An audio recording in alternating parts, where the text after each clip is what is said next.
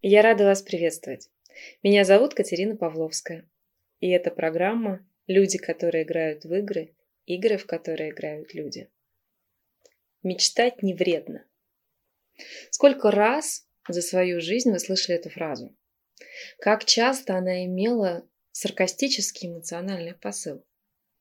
Как часто эта фраза возвращала вас вроде как в действительность, но несколько жестко.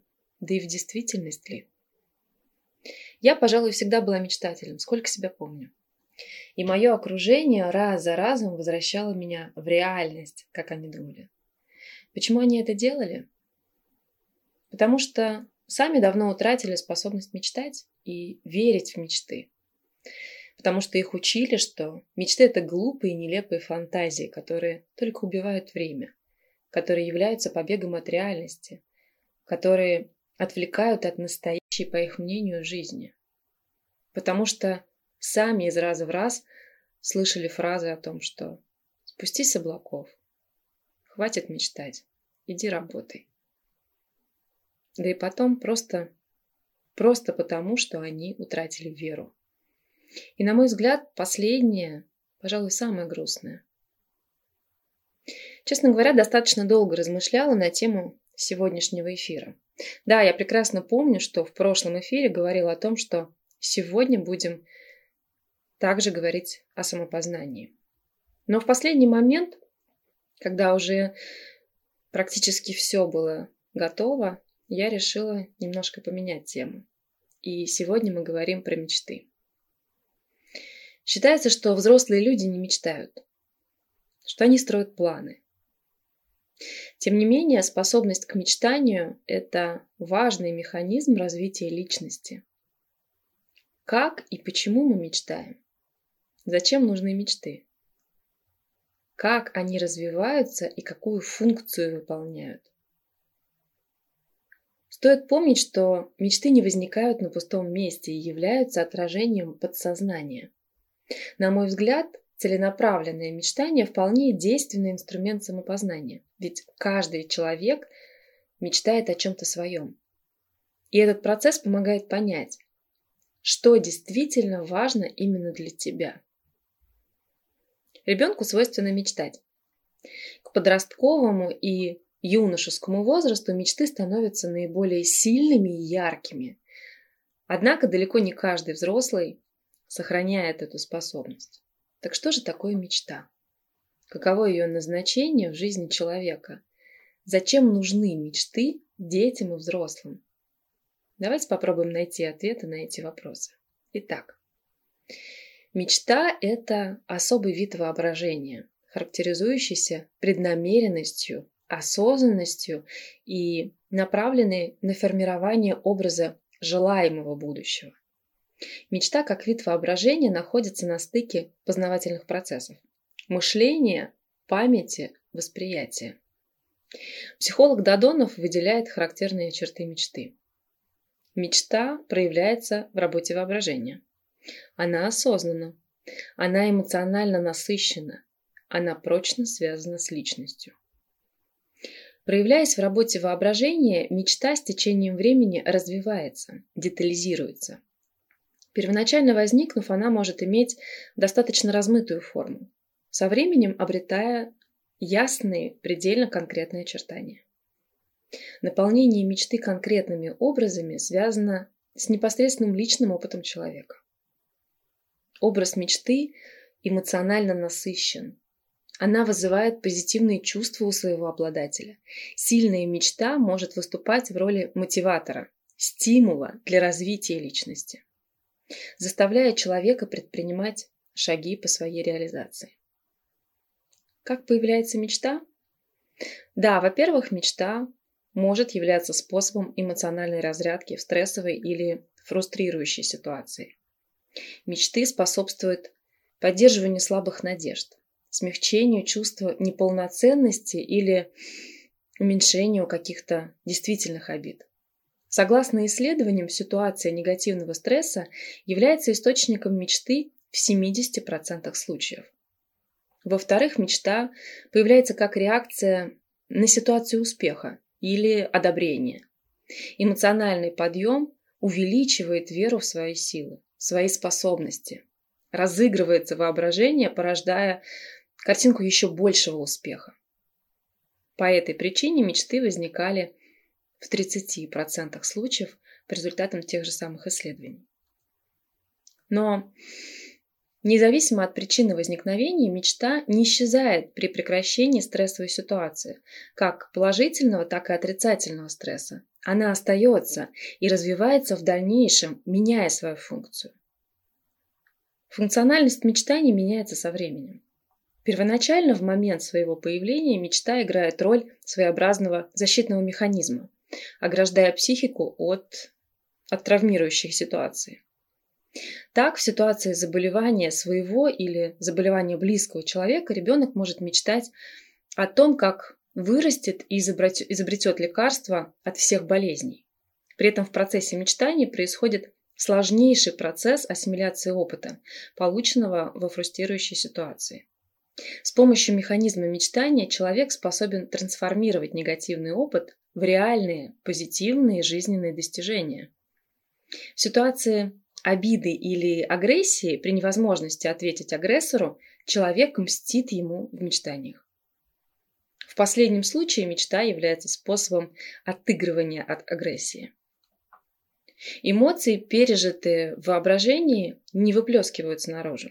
Этот механизм описывает Выгодский.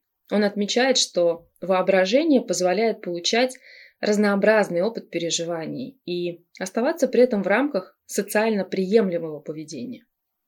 Каждый получает возможность прорабатывать излишнее эмоциональное напряжение, разряжая его с помощью фантазии и компенсируя таким образом неудовлетворенные потребности. В дальнейшем функции мечты меняются. Она становится способом насыщения желанными переживаниями, способом совладать со скукой, расцветнить и наполнить собственную жизнь в случаях эмоционального голода. Ограниченность внешних впечатлений способна компенсироваться погружением в мечты. При эмоциональном насыщении мечта способна сама становиться внутренней потребностью. Одной из наиболее значительных функций мечты становится ее способность проектировать желаемое будущее. В мечтах создается образ потребного будущего, который дает стимул для развития и внешних действий. В юношеском возрасте эта функция мечты наиболее значима. Она выражается в проигрывании воображения желаемых социальных ролей. С возрастом значение проектирующей функции мечты не угасает. Взрослым мечты позволяют сформировать образы реализации актуальных потребностей. Одна и та же мечта при этом может реализовывать несколько функций одновременно. Уход от реальности может сочетаться с ее одновременным проектированием желаемого образа будущего. Ограждением от фрустрации и стресса идет рука об руку с отыгрыванием агрессивных эмоций. Способность мечтать и содержание мечтаний, конечно, изменяется с возрастом. Ребенок в мечтах проецирует свое отношение к окружающему. Дадонов сопоставил детские наивные мечты студентов с их, сегодняшним, с их сегодняшней эмоциональной направленностью. В более чем половине случаев они полностью совпадали. Он предлагает следующее объяснение. С одной стороны, мечта является тем механизмом, который и формирует направленность личности.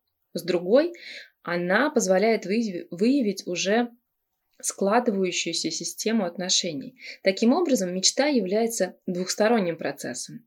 Сама формирует и одновременно транслирует систему отношений личности.